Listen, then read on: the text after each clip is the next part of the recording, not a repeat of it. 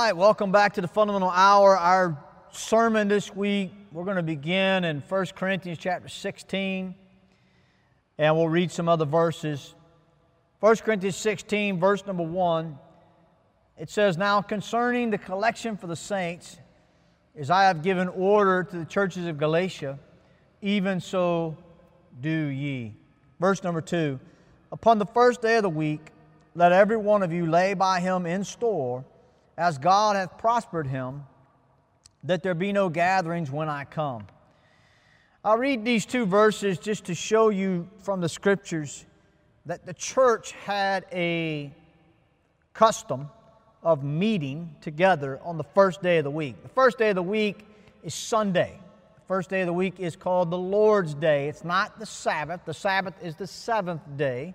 And the early church did not meet on the Sabbath, they met on the first day of the week, the Lord's Day, the day that Jesus rose from the dead. I'm not saying that's the only day they met on, but they had a pattern and a custom of meeting on the first day of the week. The Bible says in Acts chapter 20 and verse 7 And upon the first day of the week, when the disciples came together to break bread, Paul preached unto them ready to depart on the morrow, and continued his speech until midnight. Now, during this coronavirus situation, much has been said about whether or not churches should be meeting. Um, in many countries, in my country, in America, in, in Ghana, uh, churches were told for a limited amount of time not to meet. They were also told to restrict their numbers to a certain number or do social distancing, things like this. But during this time, there's been debate by those in the media. Some have suggested, even some pastors have suggested that the church shouldn't be meeting, that maybe the church should just wait till 2021 to meet again. And some in the media have suggested that a church doesn't have to meet, that they can. Uh, they can meet in houses and they can worship the same at home or uh, that, that churches doesn't, don't need to go to one place to meet. And different thoughts and comments are out there that have been said. And I want to address that with you today. I want to talk to you today about church and I want to talk to you some about why the church should meet. And I want to address some of these things that have come up in the media. Um, but, but first of all, let me just answer this question Why do Christians need church services? Why do Christians need to come together? Why did the disciples gather together on the first day of the week? Um, the answer is simple God told us to. God said to meet, period. That's the end of the discussion. There is no biblical debate on whether you can be a good Christian, a follower of Jesus Christ, if you're not meeting with other believers. If you're not gathering together with the church, you're not a good Christian. Okay? You're not fulfilling the command that God gave us to gather together. God started the institution of the church, and it was God that commanded that the church gather together. Now, why do we meet? Let me give you a few thoughts on why we meet. Number one, we're weak and we need in spirit a spiritual encouragement. We as humans, we as believers in Jesus Christ, we easily get weak spiritually. And we need each other. We need iron to sharpen iron. We need uh, our Christian brother to encourage us in the faith. The Bible says this in the book of 1 Corinthians, chapter 14. This chapter in the Bible is probably the best chapter in the Bible to demonstrate to us what is supposed to happen in a church service. And we see in verses 3 through 5, the Bible says this But he that prophesieth speaketh unto men to edification and exhortation and comfort. Verse 4 He that speaketh in an unknown tongue edifieth himself, but he that prophesieth edifieth the church. So the Bible says that what we're supposed to get, what it's teaching here, when we go to church, we should be edified. That means we are built up. That means we are instructed in the faith. That means we are helped by the teaching and the preaching of God's Word. That's why this chapter tells us that nobody should be speaking in a foreign language in the church. Nobody should be speaking in a language that cannot be understood. Because the purpose of coming together is not that somebody blah, blah, blah, blah, blah, blah, talking in something that nobody understands. The purpose of us coming together is that someone would use their tongue, lip, mouth, and mind to speak words to me that give me instruction, that give me help, that give me aid, that give me comfort, that give me encouragement. That's what's supposed to happen at church. That's why we come to church, because we're spiritually weak and we need each other's encouragement. And God made it that way. The Bible says in Hebrews chapter 10, in verse 23, 24, and 25, it says, Let us hold fast the profession of our faith without wavering, for he is faithful. That promise. That means I'm supposed to live my life continuing to profess Jesus Christ. But I'm weak. And I need encouragement to hold fast to that profession of faith. And the Bible says in verse 24, and let us consider one another to provoke unto love and to his into good works. We come together to consider one another and to provoke each other to do right to stir each other to righteousness. Verse 25, not forsaking the assembling of ourselves together as the manner of some is. You see that? See, some people forsake the church, but exhorting one another, and so much the more as you see the day approaching. Jesus is coming back one day. Our Lord is coming back to this earth, and we're supposed to be living for Him and we come together, we assemble together to provoke each other to love and good works, to encourage one another, to edify one another. Why else do we come to church? Number two, because we're ignorant and we need education. The Bible tells in 1 Timothy chapter 4 and verse 11, Paul is talking to Timothy, who is a pastor, and he says to Timothy, These things command and teach. Over and over and over again in the books of 1st and 2nd Timothy and the book of Titus, where Paul is giving instruction to pastors, he says to them, Teach, teach. He tells them, Keep the doctrine right.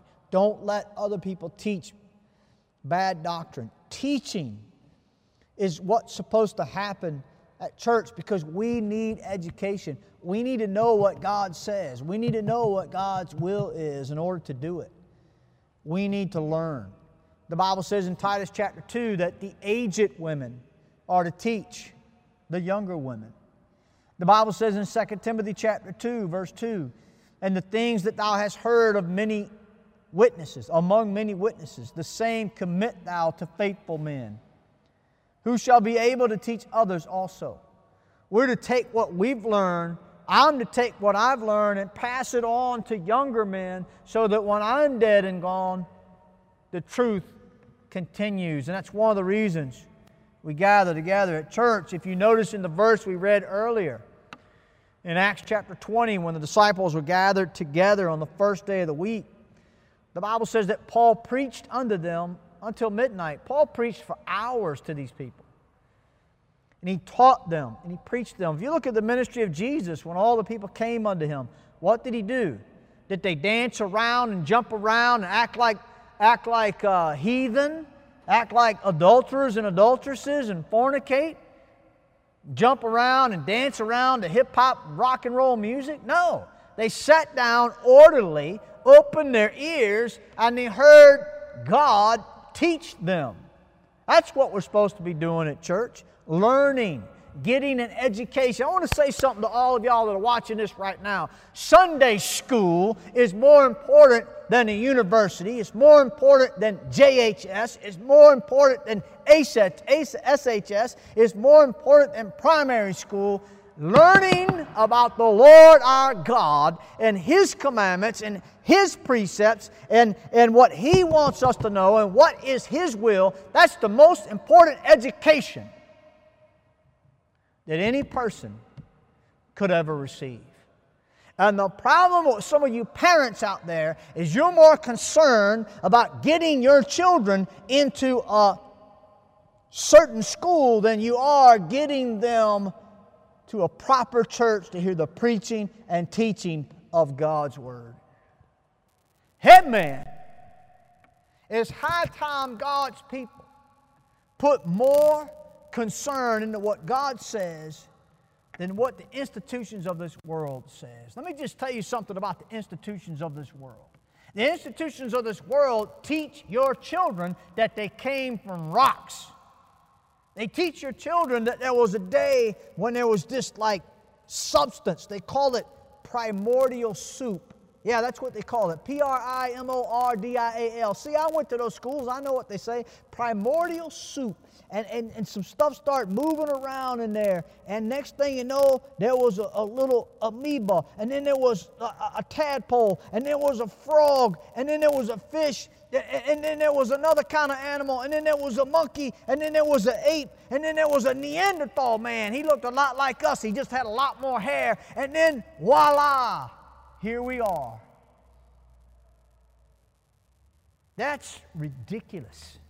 That's ungodly. That doesn't make sense to the mind. It doesn't make sense to what we see and experience. It's a lie. And that's what schools teach. That's what the universities teach. That's what they teach doctors.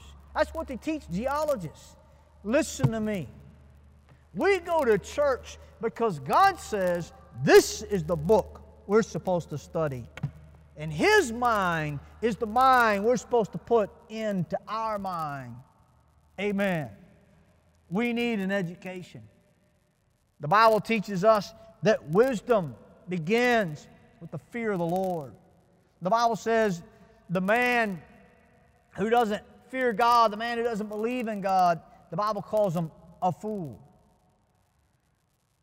Why do we go to church? Number three, we need rebuke and correction. The Bible says, Preach the word, be instant in season, out of season, reprove, rebuke, exhort with all long suffering and doctrine.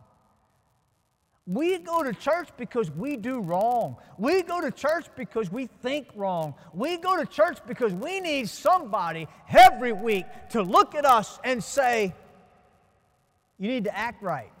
We need somebody to tell us what right is. We need somebody to point out to us what wrong is. We need to be corrected. We need teaching. We need preaching. We need counseling. That's why we go to church. That's why we gather with other believers. Some of you out there, you're saying, oh, but Pastor, you say, oh, the New Testament church, they didn't all meet in one place. You're right, they didn't. I've got a church, we have, we have about 700 people to come to our church every Sunday. We have many more people who are members of our church. They don't all show up every week, and they should. But we could split into smaller groups and we could still be having church. But let me explain something to you. A proper New Testament church needs more than just people coming together. It's supposed to grow, it's supposed to mature. Who's going to do the teaching? Who's going to do the preaching? Who's going to do the rebuking? Anybody? No. So when you go off to college and you attend your little meeting in a meeting room at school, and there's just a bunch of other 20 and 22 year olds there, and none of you hardly you hardly know much about the Bible, and, and it, there's no pastor there to guide you, there's no mature Christian there to teach you and preach to you. You may be having a gathering, but it's not what God intended. God intended for a church to have a pastor. God intended a church to have elders. God intended church to have aged women that teach the younger women. And this idea that we can just meet anywhere we want to meet and just gather with two or three together and call it a church, I'm sorry, that's not biblical. That's not right. It's not in the Bible. Church needs mature believers to guide the young believers.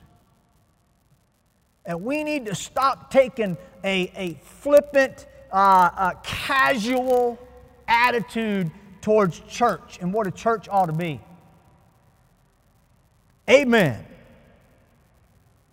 Why do we have church? We need rebuke and correction. Why do we have church? Because we need to plan and organize. The church has a mission. We have a world to reach. Listen, church is not about worshiping. Worshiping is what God tells the Christian to do. I can worship without you. I don't need you to worship my God. I don't need you to talk to my Lord and tell him how great he is. Worship is what I'm supposed to do 24 hours a day, seven days a week. I'm not supposed to have an attitude that I only worship at church, that I only worship with other believers.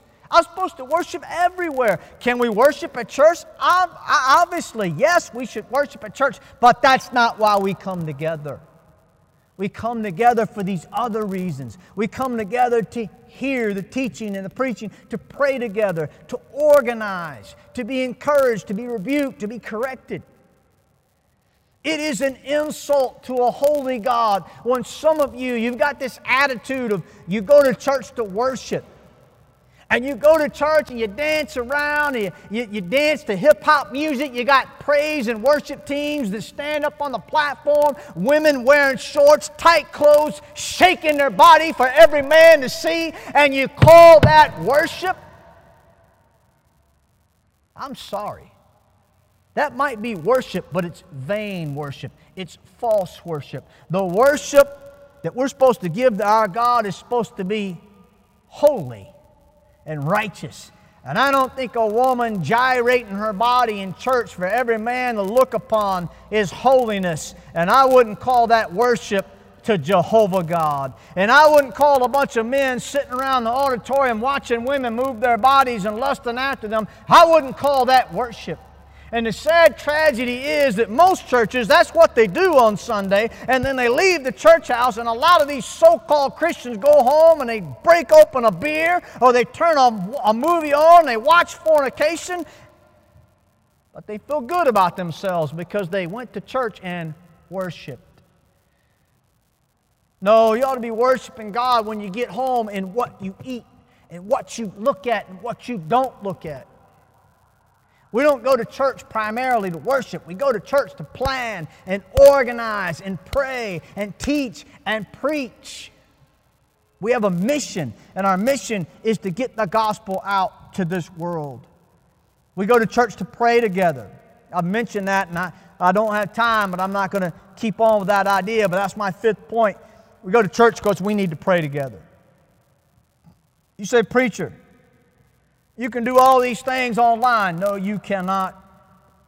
I'm sorry, you cannot do these things online. You cannot do these things on a radio. You cannot do these things on a TV program. Telling me that you can do this through the media is like telling a parent that a video chat with his child who's in another country is just the same as visiting them. It's not. I want to touch my child. I want to hug my child. I want to sit down in the room with my child. I don't want to just have a video chat. My child lives in another country. Don't tell me that having a conversation with her on a phone or a video or a TV is the same thing as an in person meeting, because it's not. Telling me that you can have church online is like telling a man that he can kiss his wife through a television station. It's not going to happen. It doesn't make any sense that you can have what God describes in the Bible in an online platform. No, that's not church. It's better than nothing. And it can add to, I'm preaching to you right now on TV. It's supposed, it's supposed to be adding to what you get at church, not taking the church away. Now, I want to make this clear because I'm about out of time today. Let me say this I'd rather you go to no church than go to the wrong church. You don't have a good church you go to, stay at home, watch me, pray, ask God to lead you to a good church. said, What's a good church? Well, I'll tell you what, a good church is one preaching the gospel. A good church is one not dancing around and shaking their bodies all over the place. A good church is a church that they don't speak in languages that you can't hear. And there's a lot of other things. And if you'd like help finding a good church, then you contact us and we'll try to help you. And I wasn't able to get through this whole message today, but I think I've said enough. Folks, this thing called Christianity is not meant to be casual, and it's not meant, meant to be just something that pleasures you and excites you. It's supposed to be God's people fearing Him, obeying His commandments, and doing things according to His will. And those on the media and those who have a platform those who have influence should be very, very, very careful about what they teach when they're not qualified to teach it. And be very, very careful what they teach when they don't back it up with Scripture. Church is supposed to meet, and God's people need to stop fearing everything else fearing the government, fearing a virus, fearing this, fearing that. Fear God and obey His commandments. God bless you. Thank you for watching the Fundamental Hour.